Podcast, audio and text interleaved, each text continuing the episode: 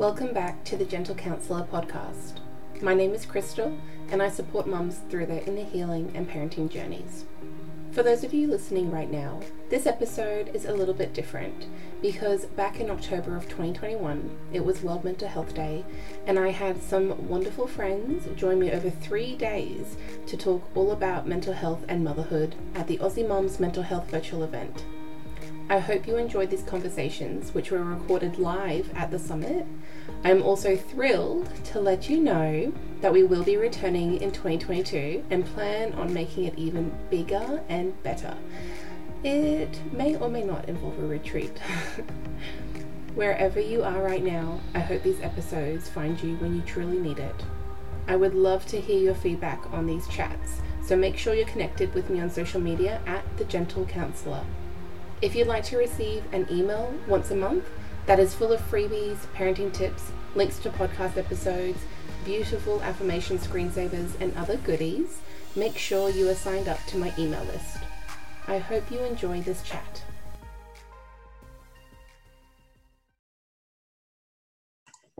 Hello everyone. We've um we've turned the tables. You get me as your like little evil host now. Um, so I get to host tonight, and we are talking to Crystal um, for our very last session of the three day event. So we've talked to so many people. Crystal has talked to so many people. Um, and now it's Crystal's turn. So, Crystal is going to be talking to us. Why don't you tell us a little bit more about you? Yeah, thanks, Sarah. And firstly, I want to acknowledge Sarah as being so instrumental in this whole event. Um, she's been working really hard with me behind the scenes, getting all this ready for the past like six months, I think it was that we that we first talked about doing this event again. Um, so thank you so much. I appreciate you so much. Um, and yes, I'm very excited to be presenting this last session for our three day event at the Aussie Mums Mental Health virtual event. Um, it's a bit, I feel a bit surreal right now because I can't believe we're at the end of it. But um, I'm so grateful to everyone who has been supporting this event and to all the speakers that we've had and to everyone that's joined us. We are actually almost about to hit our goal of 500 members, which is really exciting. And I'm curious to see how that goes because we're going to keep promoting this and have everything open for replays for the next two weeks. So, for me, when I was thinking about the topic that I want to talk about, I couldn't get past this notion of grief and loss. Um, but I didn't want to talk about what we are typically told grief is, which is when um, you know someone dies and it's about death. I believe that we also experience grief and loss in other areas of our life. So we're going to be talking a bit more about that today. So, if you're not familiar with me, I probably should have done this at the beginning. My name is Crystal. I'm from the Gentle Counsellor, where I provide online resources to support the mental health and well-being of parents and children. I specialize in supporting mothers, um, and I do a lot of stuff over on Instagram, mostly at the Gentle Counsellor, and I um, do private counseling sessions. I'm a Circle of Security parenting facilitator. Um, what else? I do all the things. I have a membership called Gentle Motherhood, where which is more supporting us in our inner healing and parenting journeys as well because part of why I created the Gentle Counsellor is because I believe it's really important to not only meet the needs of our children, but to meet the needs of ourselves as well. So finding that balance in between, because I found that so much focus was on children, which is great. Um, we love that for gentle attachment parenting. But um, in my own experience and with a lot of the clients that I work with, I noticed that we're missing out on um, maternal mental health and we need to address that. We need more support and help. And we're going to talk a bit about that um, more in our chat today as well, because it will kind of link in. But to start off with, um, the first, we're kind of going to talk about three topics when we're talking about this notion of the unnoticed grief and loss. And the first is going to be about miscarriage and pregnancy loss. The second is going to be about the shift that we experience in motherhood and the grief and loss that can come in that. And we're going to be talking about the number one thing in all of our lives right now, which is a pandemic and grief and loss and what's showing up there. So we'll get into that in a minute. So to start off with, um, we thought it'd be really nice to do something together. Um, I'd like to invite mm-hmm. you to light a candle or something if you have it nearby. And Sarah's going to explain in a moment why that is. So, just quickly, if you have a candle near you, so Sarah and I have ours, um, and a lighter, or if you're watching this as a replay, maybe you want to quickly pause the video and get yourself set up because um, we just thought we'd like to do something a bit special together first. Yeah. And um, we want to say too that these topics may be heavy. So if you're not in a place where you're able to listen to these topics, feel free to come back to this another day. You know, we'll have the replays available on Crystal's podcast, so you can come back to these another day. These may be heavy topics. Mm. Um, so, Crystal, did you want to give the details for Lifeline and a couple of other resources now, just while we're thinking about it, if people do need to reach for some extra support? Yeah, what I'll probably do is I'll come back to this and put them all in the yeah. chat because I know my brain's going to fail me right now. I'm pretty sure Lifeline is, I want to say 13, 14, 11, but I could be wrong. So I'll come back to the chat and put it in because there's also PANDA, which is a great resource. So I'll make yeah, sure to come back in.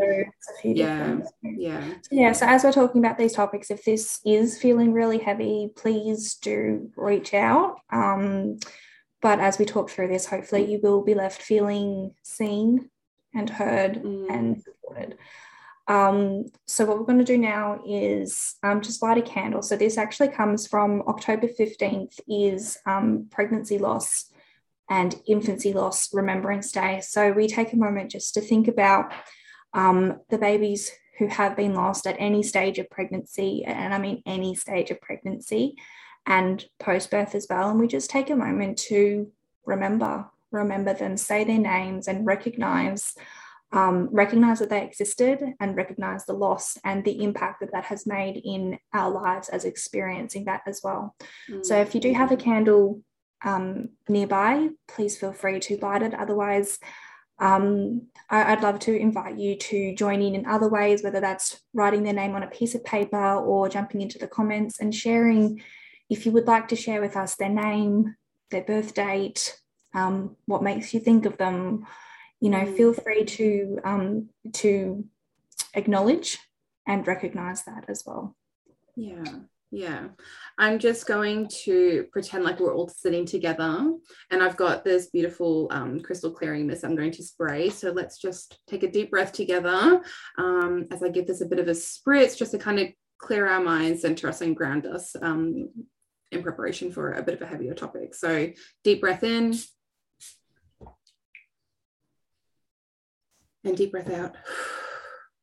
I also have a beautiful roller that I had someone gift to me when I went through my miscarriage at the beginning of the year. So if you have um, any oils or rollers that you might like to apply, and the candle I'm going to be lighting as well, actually, um, my beautiful friend also gifted me. So I felt very um, supported actually when I had my miscarriage by all my beautiful friends and friends that are online friends um, that have become friends in person, which is wonderful, makes such a big difference.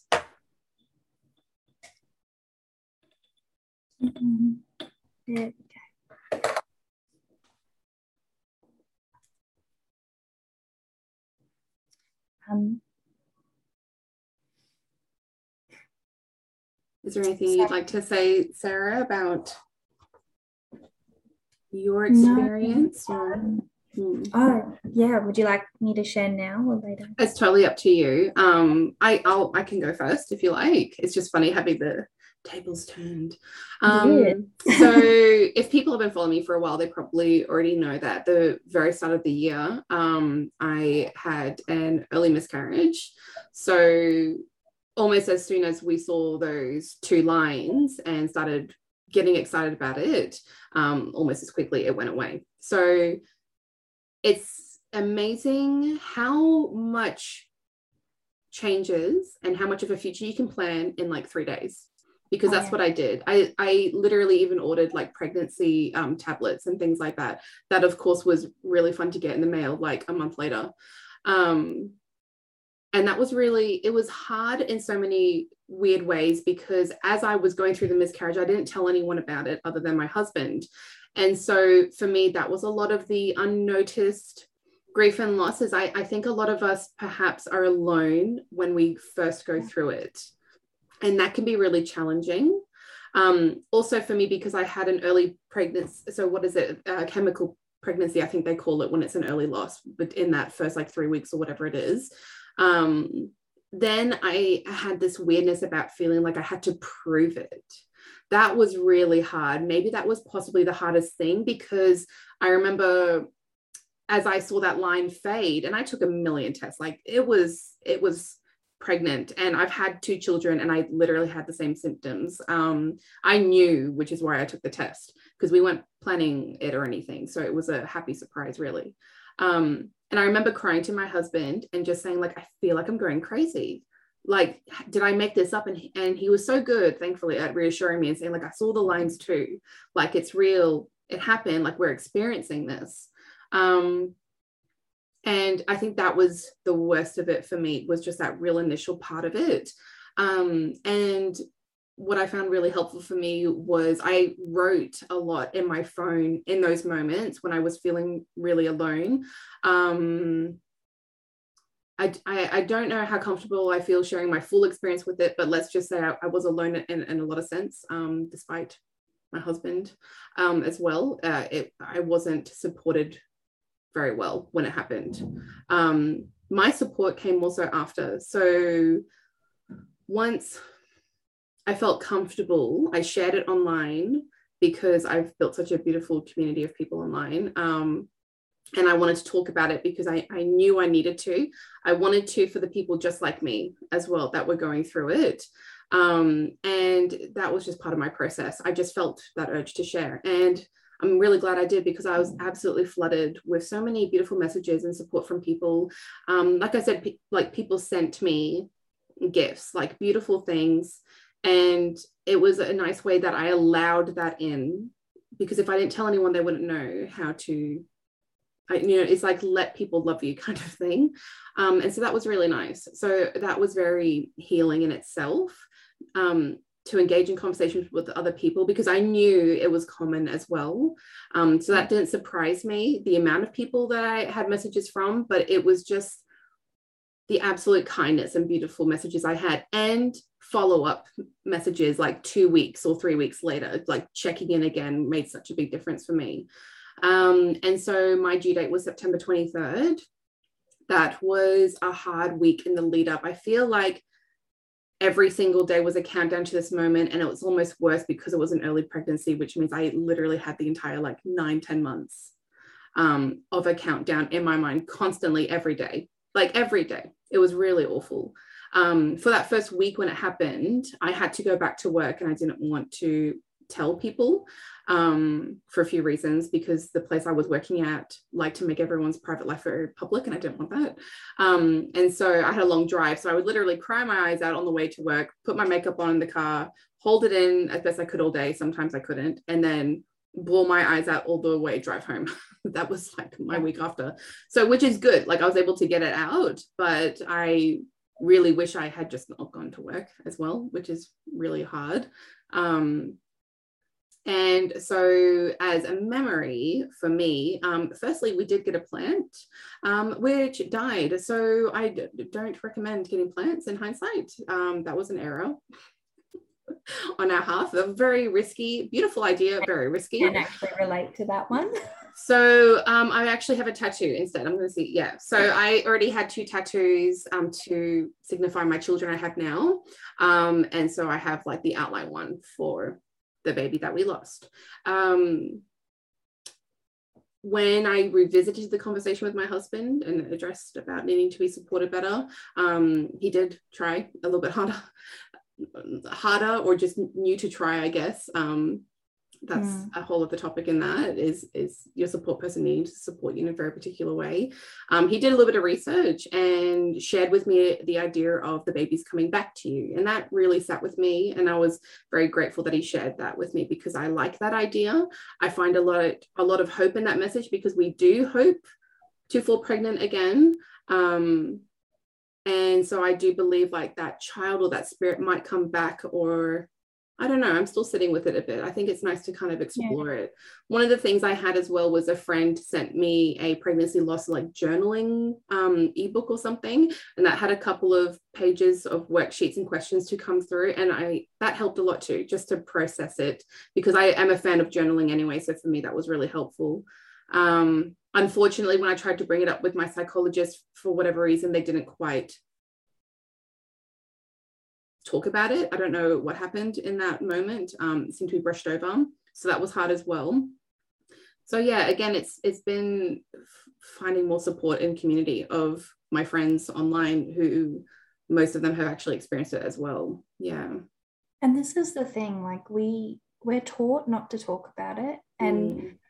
Um, I mean there's a lot of there's a lot of this cultural stigma around talking about pregnancy before 12 weeks because yes. oh what if you lose it? But then you're left alone like that's mm. the, the mm. society sets mothers up or you know it sets them up to be alone in their grief mm. and to continue on like nothing happened and to go to work like nothing happened and to mm. you know when we're when we're taught that we're supposed to carry that alone for 12 weeks that leaves you without community you know and when mm. when you open up and you share about that you find all of those people who spoke with you, and you'll find that a lot of them may not have had a chance to talk about it before. Yes. You know, especially if they had losses before that magical 12 week number. Mm.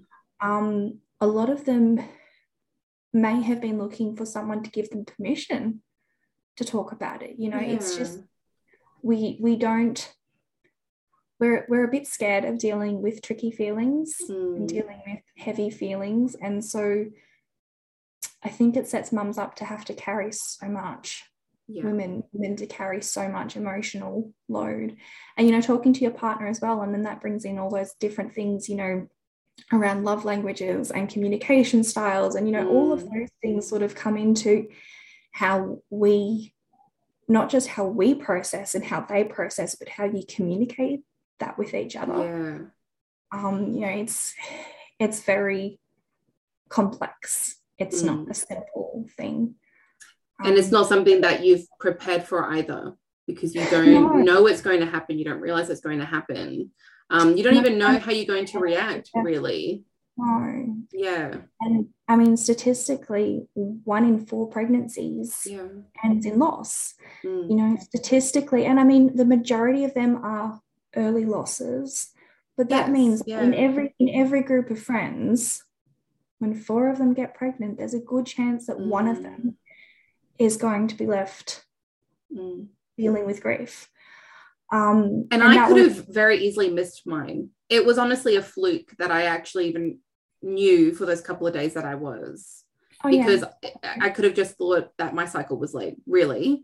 Um, it was just because I have pretty good instincts. And again, like I said, it was exactly like my other two pregnancy symptoms that I just knew. I was like, oh, I'm pretty sure I'm pregnant. And that's um and that's I you know how you mentioned like the wanting to almost prove your pregnancy. Mm. You know, it was I think because we're not very good at dealing with some of these tricky emotions, we kind of need to justify having them. Yeah. And people can feel feel that sense of loss just over the idea that they might be pregnant you know, mm. just over getting butterflies in their stomach, and or you know, they start playing over the idea, and you know, maybe you download an app and you start thinking about, oh, what might the due date be? You know, just the idea, you know, that that sense of hope, that sense of joy and wonder, yeah. um, th- those feelings can happen without actually needing to validate why they're there. Sometimes yes. we just have these feelings. Mm. Um, yeah. yeah. And and before Sarah and I started this um, live, we were talking about how we haven't been taught how to process grief mm-hmm. because there's such a stigma around it, like with death, for example. Like there's a lot we're we're very scared of it, um, and and where that that's a different thing to be shunned away like let's just ignore that's happening and be happy and live our lives kind of thing but also when we like if we have that already with like physical loss like a physical grief i mean with someone dying like with death then it makes sense from that that things that are like what i'm coining as the unnoticed grief and loss is even harder. Yeah. Because it's like, what are we comparing it to? And a lot of times with pregnancy loss, people, um, you can get some undesirable comments about being grateful it happened early um, or being grateful you already have children, or being excited that you can try again. Um, all those things that we really, you know, don't like hearing. Um, people are trying to be well-meaning, but that also reflects their uncomfortability with it too. Yeah. And so that's put onto you as well. So you're uncomfortable not knowing who or what you can share, and then you've got other people making it very clear that they are not available for you to have any discussion with. Yeah. So um, I thought I'd share a little bit of my story now, and it really highlights the inability to, as a as a society, to deal with grief. Um, so it was my first pregnancy, and um, we'd been married for about a year. Jeremy had just come back from Afghanistan and got pregnant very quickly, and by all means, it was you know relatively healthy pregnancy no major concerns. I was small, but you know, there wasn't really anything to worry about. And then one day she kicked like crazy, you know, just I I'd never felt anything like it. And I felt really sick and really tired. And I went to the doctor and they told me everything's fine. Any movement is good. You know, any movement means they're fine. Mm. And in my gut, I knew something was wrong, but the doctor told me everything was fine and then she stopped moving. Um, so I was, I actually don't remember exactly how far along I was when she stopped. It took me a couple days to sort of really trust my gut and mm. go back. It was at Christmas time and we were remote with family and um, I was around about 27, 27 and a half weeks, I think. And um, those words, there's no heartbeat, like the world stopped. Um, I've never felt heartbreak like that.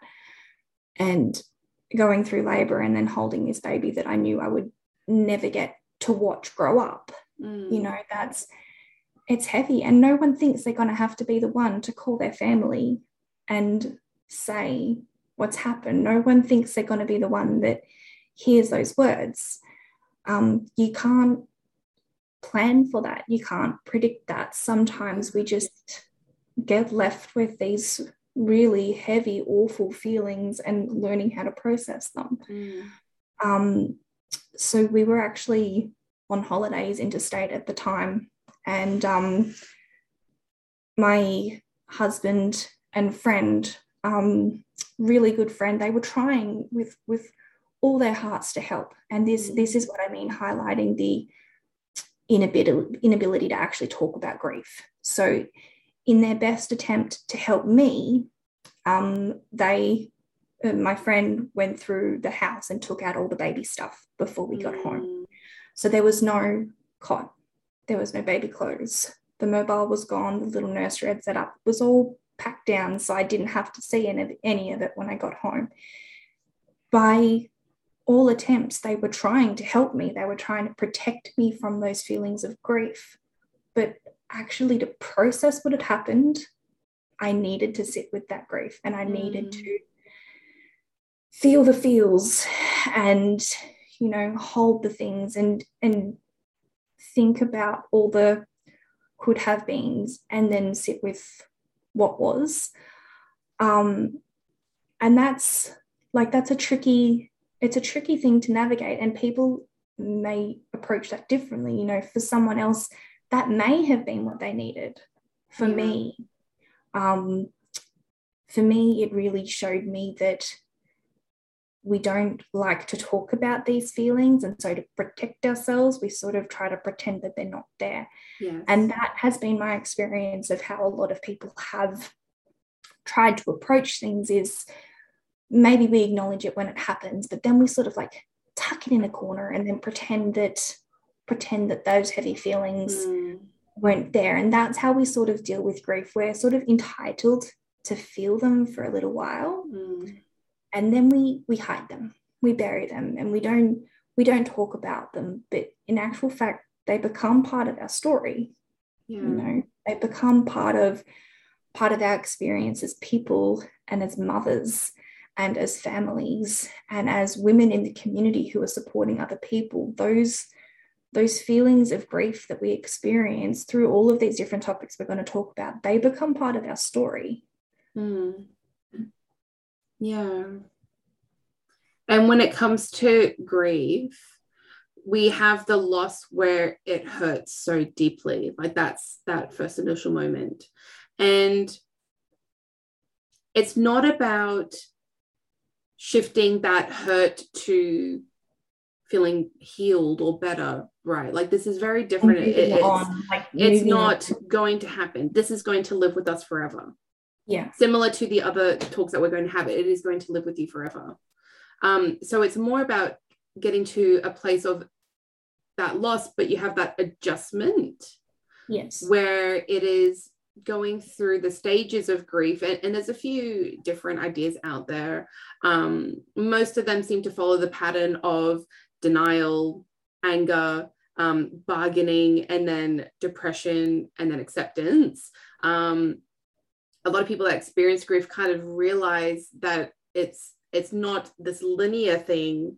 It can be this way and that way and this way and that way and back to here and back to there and, and you know all over the place.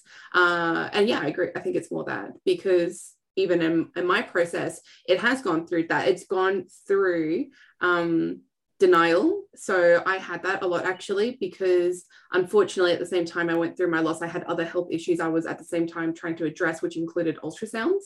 Um, and i remember having that thought of what if yeah what if the baby's still there.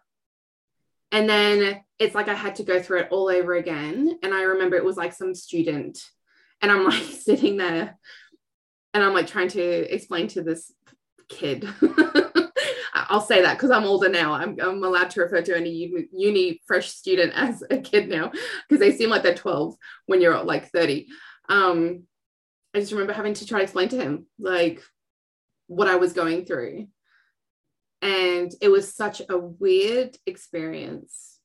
And for a really long time as well, I um, felt pain walking past the shopping aisles with the pregnancy test because they're always right, right on the end, which I never was aware of. And then I became very hyper aware. So it was like this little mm, like zing of pain each time. Took a couple of months to get over that actually. I remember the day where I went, huh, I finally didn't feel that. Um, or seeing but, other people yeah. like about yes. where you would have been or meeting other people with babies. Yeah. um, it seemed like everyone got pregnant at the same time. yeah. Um, my best friend is actually due with her first, like literally any day now. Um, so then it was also realizing, wow, we could have gone through that together. Like it's such a weird space to be in. And I and I know a few other people have had similar experiences where coincidentally, like their friend has been has been pregnant at the same time or whatever it might be. And so that's hard too. Experience too. Yeah. Yeah. And, and I think knowing that you kind of fluctuate between um, like shock and feeling numbness, even um, having like emotional outbursts, um, feeling really lonely in it, feeling guilt, because um, some people, you know, can place blame on themselves as, as if we yeah. did something or had something to do with it. Um, which Feelings makes sense. Quite complicated. Like you're not yeah. restricted to just mm. feeling one feeling. Like you can feel happy for someone and also yes. simultaneously be feeling heavy feelings too. You know, we're not singular yes. feeling beings. We can feel a whole spectrum of things. Yeah. Yeah, yeah. And it's more about getting to that um, place of of kind of re-entering into a space where you feel like you're adjusting and that's more to do with um, like your relationships maybe you've established new relationships like with a support network or it's allowed you to go uh, deeper into some relationships and i feel like that's kind of what happened for me i feel like my husband and i have a deeper relationship because we went through that together and also had to process some of the not so great things through that process, if that makes sense. Um, Yeah. Friendships that I've had become deeper because of that shared experience as well. Um, and then you kind of have this new strength that you can find in going through that experience, um, like holding space for yourself and holding space for other people that have gone through it as well. And then from that can come things like hope. Um, and helping others. A lot of people direct that energy into helping others as well when they've gone through it themselves. And so that's what I mean more when you come to that kind of adjustment period of of what is this going to look and feel like for me now that I'm coming on the outside of um, other side, I mean, of of that grief stage. Um, but in saying that, you can still fluctuate back to those beginning stages where it is all about the loss and the hurt. I don't imagine September 23rd is going to be a happy day for me in the future. I, I imagine I'm going to constantly think of it every single year. and you know it it won't necessarily be for, for me it's not the due date for me it's mother's day for me Mm. in those moments when i see my children like sitting on the swing set in each other's arms and Mm. suddenly i my heart hurts for Mm. You know the fact that there's not someone else or when you know when my we, we we haven't hidden these feelings we haven't hidden this part of our story. Our children know. My seven year old tried is has processed these feelings by naming her baby doll joanna. Mm. um, and when she first came and told me that that was the doll's name because she'd never she'd had this baby since she was like 12 months old and she'd never named this doll. And then about probably 12 months or so ago she must have just hit this level of awareness and processing Mm. and all that hit me you know it's Mm. it won't necessarily be the same things it'll be different things that just Yeah. it washes over you like you know like a wave hitting the sand it just oh there it is you know and then Yeah. it it settles again because i've the best description i've come across for grief and i think this fits so many different sorts of grief is in the moment in those early stages you were talking about it's like it takes up the entire space of our lives you know it permeates into every cell into It's every like thick air.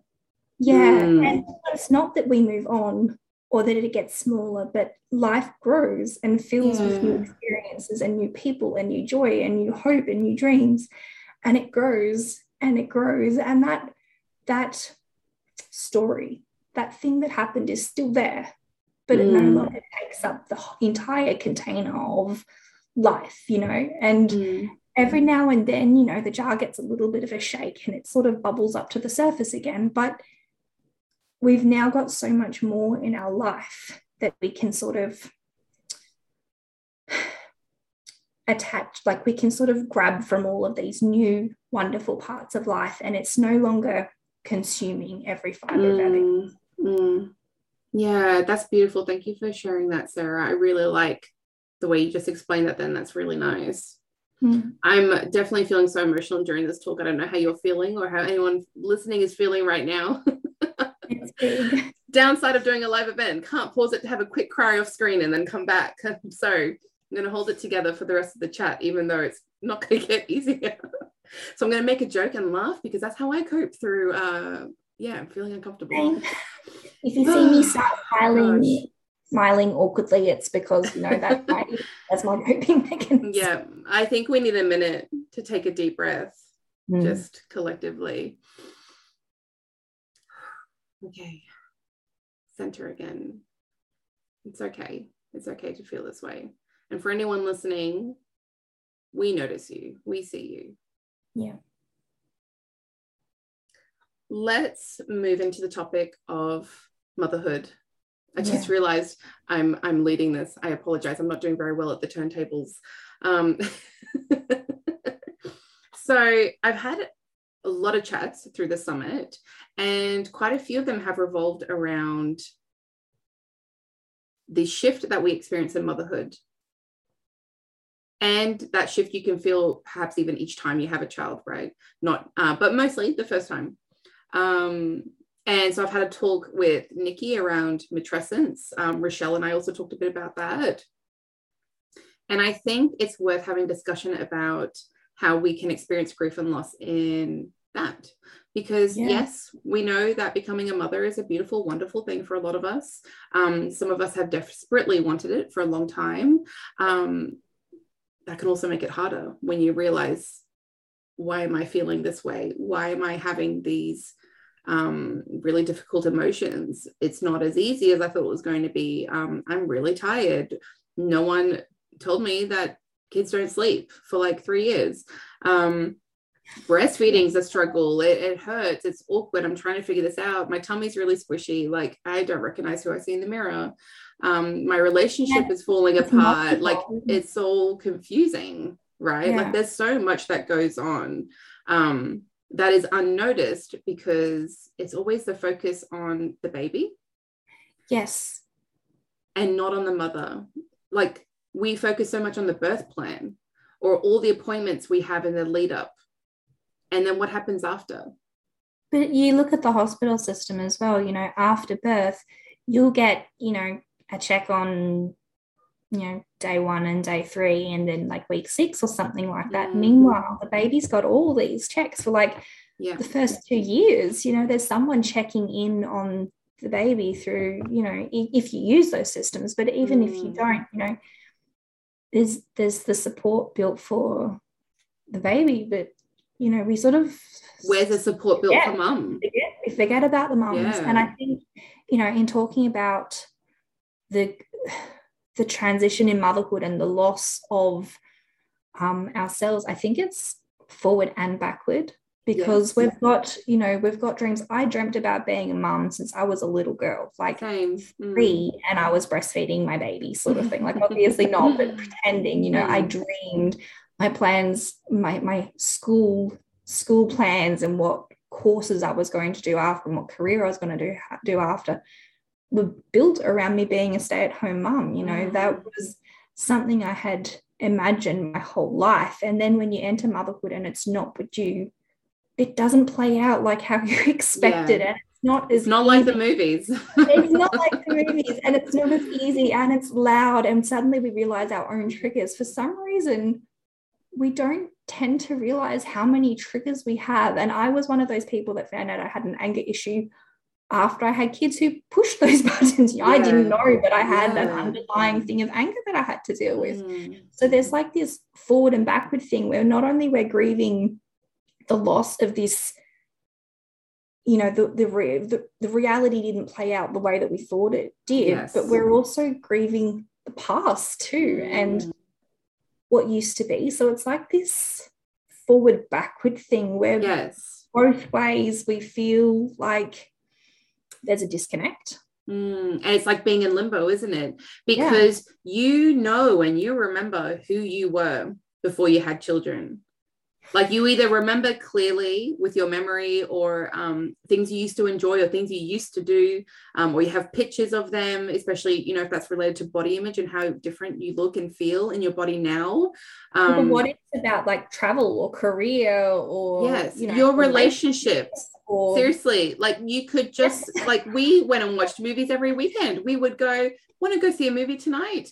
Check your phone in an hour. Yes, walk out the door. should we go to a winery this weekend or you know do you want to fly interstate you know all of those sorts of things. You know, they're, they're no longer just part of the reality Yeah, um we can stay up till 3 a.m. because we can sleep in till 2 p.m. if we want to tomorrow. You know, all, all these things you could do um, that you cannot once you become a mother. And and I say this lighthearted and it's a joke because obviously we knew we wouldn't do those things necessarily. But in saying that, it's not even that. It goes deeper than that. A lot of people feel like, who am I? Because all of a sudden you take on this role and this new hat of mother. And we have so many preconceptions and ideas about what a mother is supposed to look like and should do. And, you know, once you start noticing language around supposed to and should, I always like people to really tap into where it's at coming from. So, social platforms are so loud for that. Like you look at pinterest facebook instagram and everything else that's coming out mm, you know it all just amplifies that. Yeah yeah. And and whatever we experienced with our parents as well whatever however our mum presented themselves and their mother and you know all that kind of intergenerational stuff that happens there too. Um and it's very multifaceted and and and runs very deep. And i think at the core of it it's kind of the same thing that we're experiencing which is just that like you said we feel that disconnect. Um, and we're not quite sure how to deal with it because you're scared. You're scared if you talk up about it that people are going to judge you or that people won't be able to relate. And that judgment comes from fear of of people are going to think i'm a bad mom. Yes. Or that or, i should just be grateful for being a mom and like yes. Or i wanted this. I asked for this. This was my choice i did this to myself maybe you even have someone actually saying those things to you which is really unkind and very dismissive as well yeah, yeah. it's yeah and it's something where again you know we're not really taught how to process this but more than that we've lost the village of people that was supposed to i was just about to say that shoulder mm. us through that transition and yeah. help us you know not only with, with the village there with the yeah. village we would have been exposed to what life was as a mother mm. and not only were you not left alone as a mother to try work it out but you were exposed to how it was and you had a community to lean on and we've yes lost that so yeah and know, to pick up on other areas that don't that shouldn't matter when you have a baby you yes. know like housework and and, and cleaning um cooking um i don't know all those things um even caring for older children all of that should be shared. Like it'd be nice if it was shared, if we had that sense of a village back. We used to live in those tight knit communities. It's just in our westernized society and modern society, we've lost all of that. We're all in our own houses, don't even know your neighbors, and you know, families like all over the place. Or if you're getting to this point in your parenting journey where you're adopting more of that gentler attachment approach, perhaps you're also realizing problematic family members. So maybe you are also making the choice to distance yourself from them. Um, it's really tough. It's really hard to find that support that is lacking so much. And also, again, it's like that's another thing to do. Yeah. Like that's also hard as well. Is like, okay, so now I also have to go out and find this village. Like, where is the village? you have to search for it. You know, if you if you are working to break cycles and mm. to change parenting that you were given, you're reaching into brand new communities that you weren't part of before. You know, yeah. you, you, you have to look for them. We shouldn't yeah. have to, but that is how it's being left. Yes. Is they're not just they're not necessarily they might be, but they're not necessarily the mums at the local playgroup or the mm. mums at the mm. cafe or at the park. You might have to look a little bit further to find those mums that mm. are thinking you know, thinking the way that you want to be thinking as a parent. Yes. And something that I noticed as well is that we're all actually, I shouldn't say all, but a lot of us who feel this way, what we want is actually deeper connection not the superficial stuff like you if you can relate to that where you get really sick of every mummy group event or chat just revolving around the babies and the feeding and the sleep and and the rolling over and when are you going back to work and i don't know like all that kind of basic everyday chit chat stuff. But a lot of us are like you know i want to talk about like how i'm getting triggered. Like let's talk about our childhood trauma. Like i want i want to get to know you on like a much deeper level and i feel like that's really lacking we're missing those deep connections.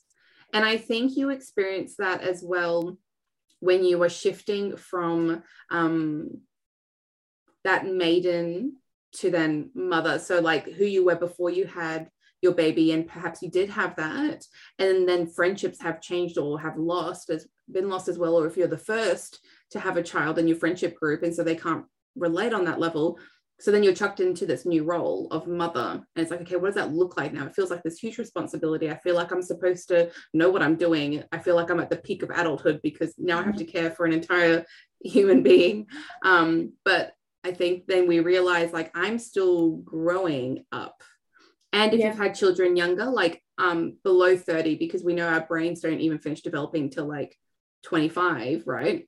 So if you've had children younger, you are also still growing up as you're raising them too. And and that's something you don't realize in the moment. You kind of are able to reflect on that later and after and go, wow, like I have to go through so much still myself. Yeah and that was that was a realization that actually hit me in the last 12 months. I messaged, I remember messaging you about it, Yeah, and I'm like, about it. Friends, and I'm I've never seen all the friends, but what's hitting me is the fact that they're all searching for someone to complete them.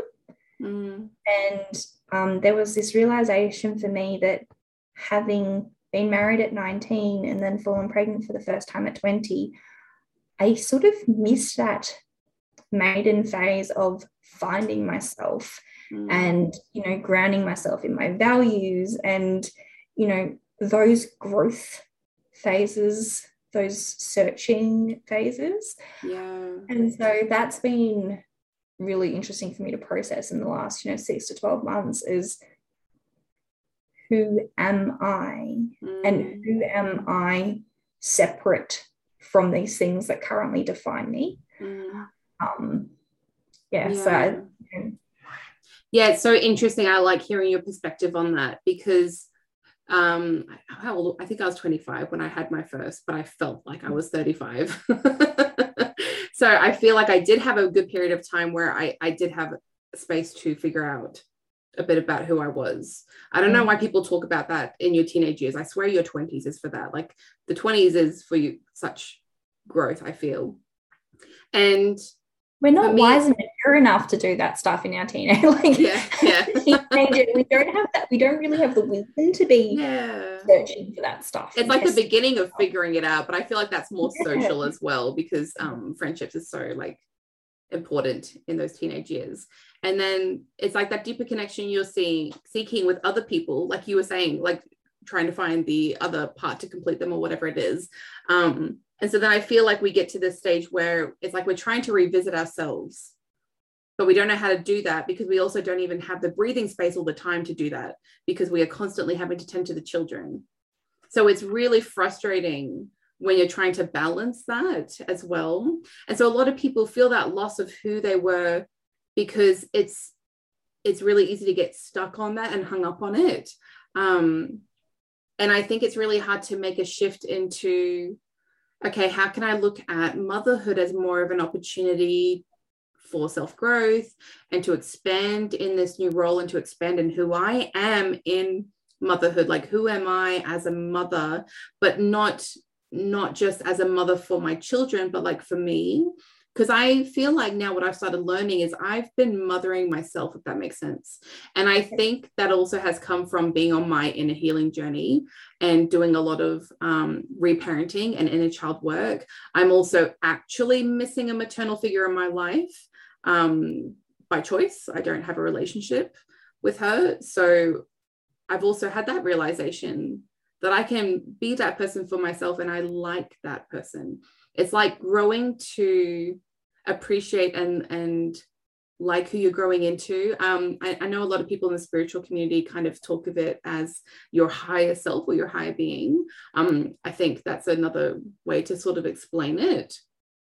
But it, it's it's interesting yeah it's interesting trying to get to like what does that even look like what is the end goal i don't even know if you can actually measure that i feel like it's just this process and i don't even think that it's linear there are some days where i still feel awful and like i can't get together. And my husband and i have indulged in a couple of chats about like wow imagine what we'd be doing right now if we didn't have the kids. And we love them dearly but it's still interesting to think like how different life could be. Yeah. And when you see other people who don't have children as well um, and it, and people are, doing it by choice now which i also think is great that people are looking at it like you have a choice. You don't have to get married and have children which is so drilled into us as well. And so that's really hard too i think some people like I, um, as well come to that realization of did i actually even want children? And that's a really hard thing to come by too. Um, I can't speak from personal experience of that. I just wanted to kind of acknowledge it in case someone is listening to this who can relate to that because that's really hard. yeah That's a hard thing to process. Can't take And- it back, can't put that back in. no and it it doesn't like when we talked about before being able to experience multiple feelings Mm. having those feelings and sitting with that thought of did i want to be a mum was i ready to be a mum You know, all of was I ready? doesn't take away from the fact that you love your kids Yes. or you know that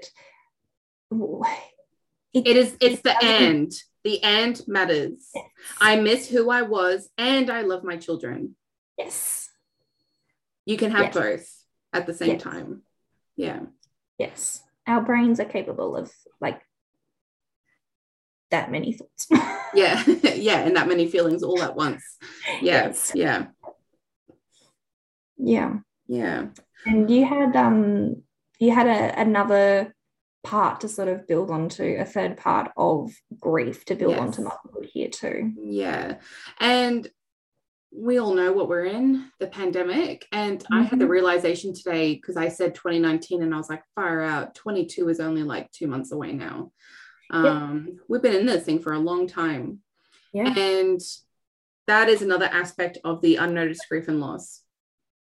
Um, so for me, with my personal experience with it, um, being locked down in Australia, so we can't travel, um, I have family spread out a bit.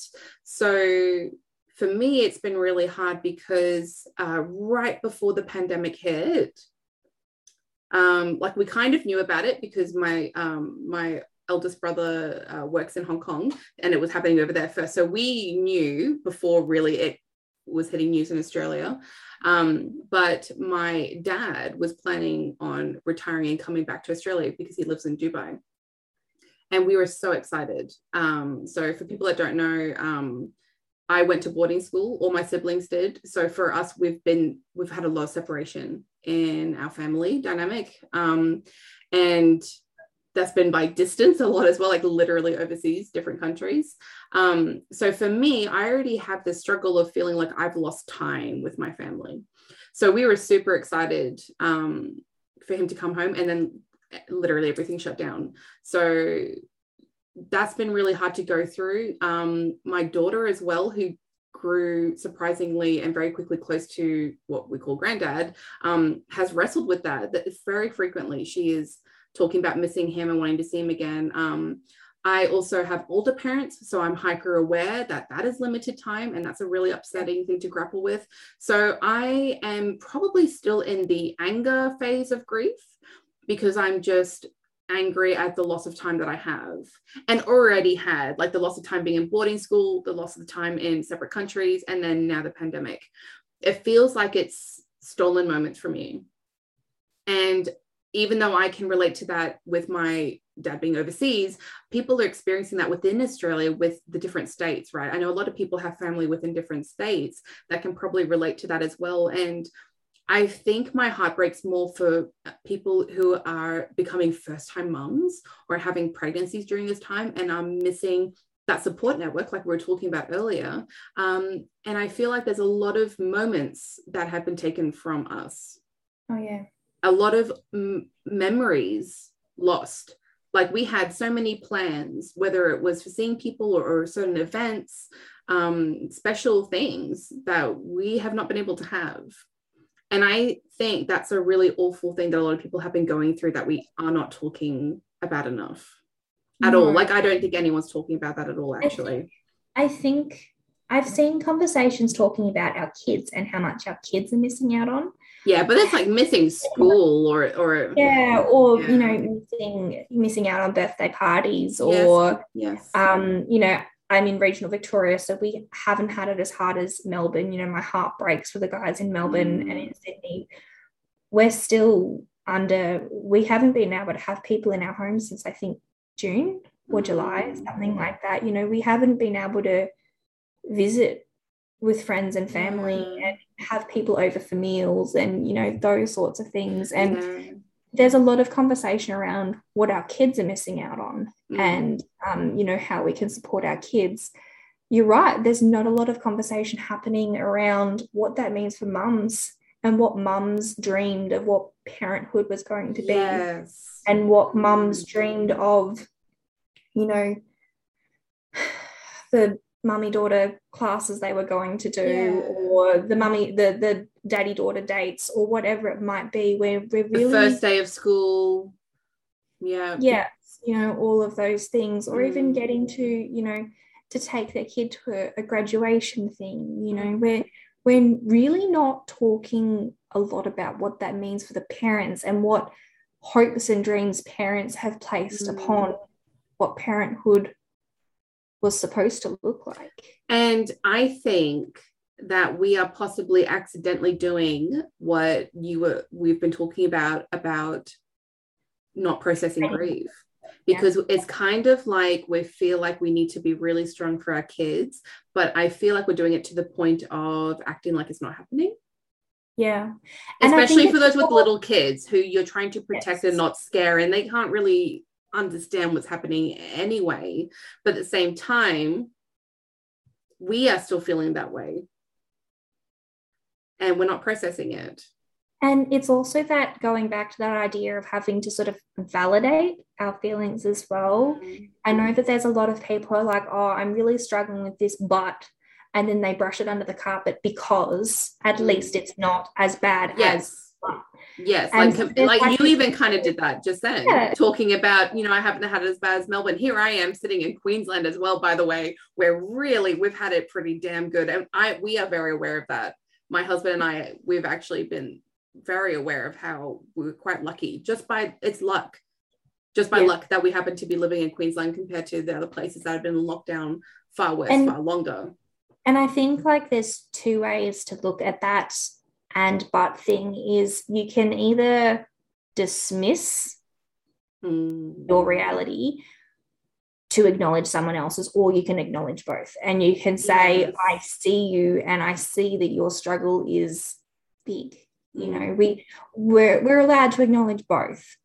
yeah Let's not acknowledge both to dismiss your like the validity of your feelings though. Yeah, that makes sense. Yeah, I, and I think that's kind of like with my story is probably a bit more unique, I would think, because typically people have their family close by, not living as expats, which is how I grew up. So yeah, for me, it's like, yeah, I have a loss because my dad is literally across the ocean and can't get to me. But at the same time, here are people with like a border and it's the same thing, cannot get across to see each other. So we are all experiencing this loss of loved ones in that capacity of we're not having the time with them, we're not seeing them, we're not having these memories and moments together. And we feel that loss for ourselves. And like you said, we feel that loss for our children because they're missing out on certain things as well. Um, and it's really hard because we're still in it. Yeah. Like it hasn't ended either. No. So I think that's also why no one's processing it because you can't process it yet because you're going through it. Still, we're in it still. We, we can acknowledge it though. Yes. So I had I had a really um, an interesting one last year. I worked really hard to get through a certificate in accounting and bookkeeping. Um, and it was really hard work running a business and parenting and homeschooling and studying. You know, it was really hard work. And I've had a lot of problems completing stuff as an adult, which is a whole other conversation. it wasn't the first certificate I started, and you know, it probably won't be the last but I pushed through it and I completed. And I was looking so forward to actually deserving to be recognized in graduation. Mm, And then graduation got cancelled. yeah. And I didn't know what to do with that because it was only a certificate four. You know, that was the thought going through my head. Oh, And you're using the word for. only. Yeah, you know, that was the thought going through my head. Oh, it's only a certificate four. It's no big deal. You know, what are you complaining about? And I had to sort of stop and go, you know what, though? But I, I deserved that. I worked hard for that. It I was a big deal. through. Mm. I worked until two o'clock in the morning. I got my assignments done. You know, I worked hard. And I wanted to acknowledge that. And I wanted someone else to acknowledge that too. Yes. Yes. You know, um, it's okay to want people to acknowledge your achievements as well. yeah. And as mums, I mean, when as mums, when we reach out to complete something, you know, we we set out to do something, there is so much it's complicated. You know, we don't get to just hit stop on everything else. As Mhm. mums, we when we set our minds There's a lot of barriers. Yeah, there's a lot of barriers we have to overcome a lot as mums to be able to, you know, go, you know, I did that. I built that. I created that. I finished Mm. that, whatever it was. There's a lot of barriers in front of us to do it. And for a lot of mums, we have lost that recognition of the amazing things that we've done last 18 months. You know, we've it's it's so much more than just motherhood. It's so much more than missing out on, you know, play dates and concerts and things like that. It is so much more than motherhood. It's all the things that we've worked so hard for, Mm. we've dreamed of, um, and then sort of losing that. Yeah. It's it's so big and it's really something that a lot of processing is going to have to be done about in the future. Yes. Yeah. I'm very aware um, in my practice as a counselor that I'm always going to need to ask clients to tell me about what they went through during this time because we're all it's it's collective trauma everyone is being traumatized um you can't compare trauma um, the analogy I, I like to use is you drown no matter how shallow or how deep the water is Yep. and when you go through something traumatic it's not necessarily the thing that traumatizes you. What we get traumatized from is whether we're able to have someone sit with us during that and the level of our ability to cope through it. Yes. that is how you get traumatized is if, if you don't if you're not supported through that and, And especially now when we are literally separated we Yeah. can't we, we aren't supporting each other which also makes me so grateful for the internet and being Yes. connected at least through things like social media and and you know we're on zoom right now um but we're also missing like human touch and human connection and there's a lot of value in that as well so it's really tricky in a lot of ways and um who knows how much longer we're going to be in this thing anyway but there's a lot of healing that needs to happen there's a lot of healing that needs to happen and it's going to take time Yes. and we need to be very patient and very gentle with ourselves and practice a lot of that self-compassion and kindness because we're going to keep having those moments of being pissed off of Yeah. what we went through pissed off of those moments lost like you you're going to keep returning to those stages of grief like we were talking about it's not linear you're going to keep going you're going to have moments where you go back to that as well Yeah. and that's going to be with us forever Yeah. as well. Like we, I don't think we truly understand the weight of what we're going through um, right now because we're in like a pretty impressive part of history. We're living it, so it's going to be really weird to look back when we're telling the the tales to our grandchildren about back in my day. We couldn't even go outside. So, on a more serious note, what advice would you have for someone who, what strategies would you give someone who is dealing with a grief that they feel like they have to validate? They feel like they're not maybe entitled to talk about it or they don't know how to process it. Um, what, what would you say to them? Okay. On an individual level, I think that when you notice, you, you need to notice if you're seeking that validation from others. And realizing sometimes there are moments where we have to do that for ourselves. Um, so for me, I'm a big fan of things like journaling because it feels like you're talking to someone um, and but you can sit with your private thoughts and do it at your own pace as well and, and you can really think about what you want to write about or just write and just let it kind of flow however it's going to be. Or do flow it by voice memo or video Yes. or, you know, however Yes. you need to get those words out. doesn't have to be written yeah Yeah. it could even i mean you can even just have a conversation with yourself out loud in the shower if you wanted to i mean Yeah. i've done that as well I've typed letters, you know, I, I struggle to consistently journal, but when there's something really big, I've found actually Yes. I'm a writer. So um Mm, sitting and typing a letter mm. to the person or the topic that I want to sort of yeah yeah Yeah. and so i think as cheesy or as simple as it sounds i think it's really important to use some sort of a method like that to acknowledge and validate yourself so you know how we talk a lot about like in gentle parenting how you need to um, acknowledge your child's feelings and validate their experience and comfort them you need to turn that advice around and do it for yourself so you need to acknowledge how you're feeling like i'm feeling really angry right now i'm feeling really depressed right now uh, validate what you're going through. Like this has been an immensely hard three years because, like, let's be real, it's like three years now, you know, with the pandemic anyway, or you know, with the other things we've talked about. Like this has been a really hard loss to go through. Um, I, I'm feeling alone. I'm separated from people right now. You know, whatever acknowledgement and validation you need.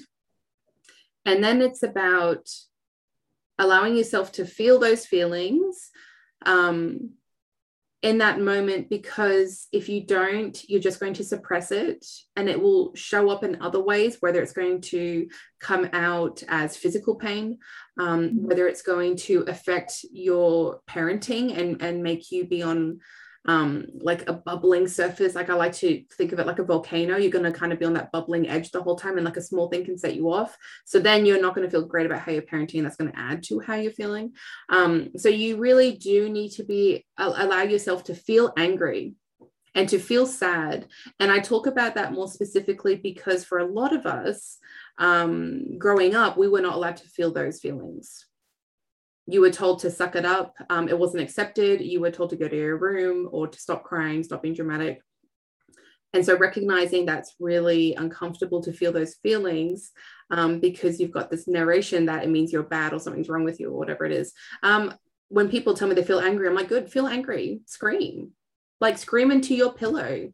Let yourself be angry. Let yourself feel that hotness, you know, come over you. I'm not talking about in those moments like with parenting i mean when you've taken that time to sit with yourself like let that happen. You you need to get that out of your system. Um it can even be through moving your body as well. Um could be a gentle stretch. It could be going for a run. It could be like shaking um getting it out of your body some sort of way like that. So yes definitely think about um connecting with yourself and processing those emotions. I do believe that we need to move past from this idea that we're supposed to deal with things individually. Um, and I'm a big believer in community and healing yeah. through community. So if you are able to have freedoms, um, I would actually really recommend finding something like a women's circle first and foremost because I've had personal experience with them. We've had um, a couple of speakers on actually that run women's circles. There's a lot of um, power in them because that is where you're going to find like-minded people because they're all going there for a similar or same reason which is essentially to find a community of people to be seen and heard um, and to be vulnerable and talk about deep and hurtful things. So that would be a great thing to look into. Um, and that's also not like mothers groups you know? either. Yeah. Yeah yeah yeah. It kind of has a similar feel to what we did at the very beginning like with the candle yeah. and, and the deep breaths and, and just as a nice space. Um outside of that it would be if you whatever relationships you currently have to let people love you um you will know who are the people that you can open up to and who are the people you can't. So what i mean by that is sometimes you might be able to think of someone where um, when you tell them that you're having that you're having a hard time, they reply by saying that they also have a hard time, uh, but it's like worse than yours. so like, don't go to the one upper, um, or think about the boundary you can set. Like, hey, I'm feeling really upset right now. Um, are you in the headspace to be here for me emotionally? So I think there's also a good way to kind of respect other people and be like, hey, how are you feeling? Because I'm feeling really crap and I need someone to be there for me. But if you're feeling crap, like I totally understand if you can't handle it. Or hey, let's feel crap together and have like a good cry, whatever it is. So I think um, having open and honest conversations with people around you like that is really good. Um, and with relationships, uh, especially for anyone that can relate to a husband that's like a problem solver saying like hey i'm really upset i don't want you to fix it i want you to listen um, can be a really helpful like sentence starter to make sure that they're in that right headspace for you and that and, happens with female relationships as well because we've got like yes. this this undertone of toxic yes. positivity that's happening mm. and so it's not uncommon to reach out to a friend and say today was really shit and they're like oh well why don't you put your phone down and go for a walk yeah. or you know did you try did you try journaling? And we've just talked about journaling. Journaling is really great but in that moment when you're reaching out for a friend that might not be what you're looking for. So this idea mm. of well just say an affirmation or go for a walk and it's fine mm. you know there's this toxic positivity that can yeah. sometimes play out when you are looking for that and person. people are well-meaning. Like they really don't yeah. realize that they're doing it. I'm sure i've done it as well oh, without realizing it.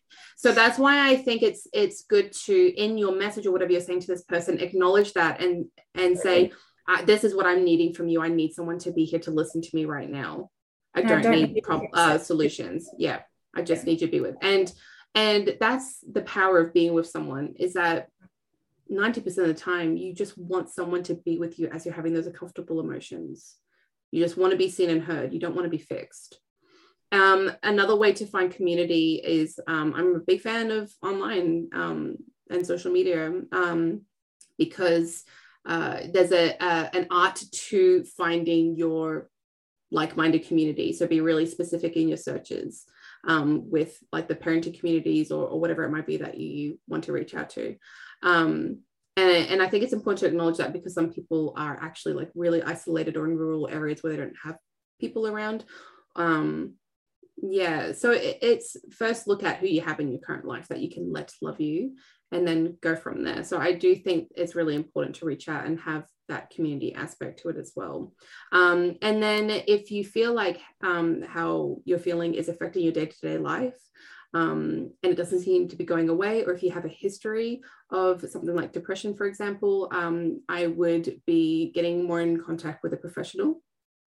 And like Sarah and I said at the beginning, um, we will include some information at the end of this um, on all the various ways that we're sharing this um, with some of that information. It's, it's on my website all the time as well. If you go to the terms and conditions page on my website at thegentlecounsellor.com and scroll literally to the end, I always have on there um, the phone numbers and contacts for uh, everywhere in the world, or at least every place I could find. So not just Australia specific.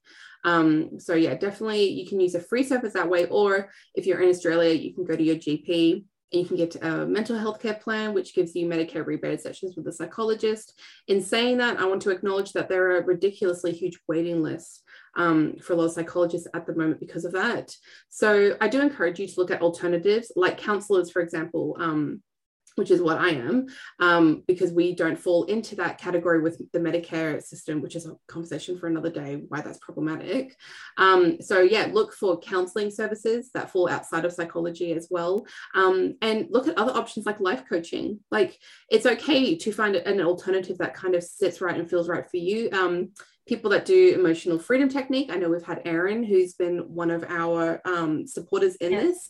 You know, there are there are other people out there um, even Jess and I had a really great conversation about getting in touch with your body um, more through like uh, uh, whether it's like physical therapy or massage therapy or whatever it might be. Like there's a few other options as well to look into that can be very healing as well.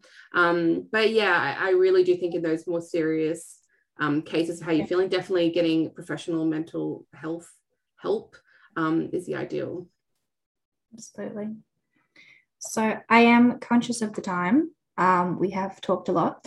Um, so we might leave it there if you're okay, yeah. and we can come back if people want to take some time to process this mm. and um, either engage with what's been said or ask questions. Um, we can come back to the comments. Would you like to finish with telling people where they can? Um, you, you share so much content on reparenting ourselves and um, looking after our own mental health as mums and what we can really be doing to take care of ourselves in a real practical way. So, where can people find that information? Yeah. So, um, my website is thegentlecounsellor.com. I have my membership, Gentle Motherhood, which is where I support you in that inner healing and parenting journey more specifically. So, that is a space for mums. Um, I have courses as well available. Um, I've got so many things. I've got a journaling ebook that can take you through that process. I've got emotional regulation ebook, which are currently I have a 50% off discount code through this event if you want to access that as well. Um, I do circle security parenting program. I offer my counseling services, um, which can be online or in person if you're on the Gold Coast. And I do have availability um, for new clients. So if you're looking for that, that is an option for you as well. Um, I have my Gentle Counsellor podcast, which I haven't uploaded to for a while, but there's a lot of good stuff on there. I'm most present on Instagram. I'm most present on Instagram. That's where I live. Yeah, and I and, and I'm there every day. TikTok and you pop up in a whole bunch TikTok, of TikTok. I'm I'm everywhere. It depends on what you're looking for. I I'm here for you and your healing journey. I'm here for you and your parenting journey. Um, next year, I'm going to be bringing out things for professionals working with mothers. I'm bringing out my gentle motherhood framework. So if you're a professional, keep an eye out for that. Um, I'm really yes. excited to be bringing that next year as well. I'm really looking forward to seeing all that come to fruition. Um, so we might leave it there. Thank you very much, Crystal, for thank you, um, Sarah. Thanks for being here with me. It was nice doing this with you. Yeah. And it's been, you know, it's been a big three days. So hats off to you for having all of those conversations and putting so much energy into actually connecting in each of those conversations. Yeah, so thanks. yeah. Well, thank you. Um, and please let us know if you're watching the replay and um, what you take away from it. Bye. Bye, everyone.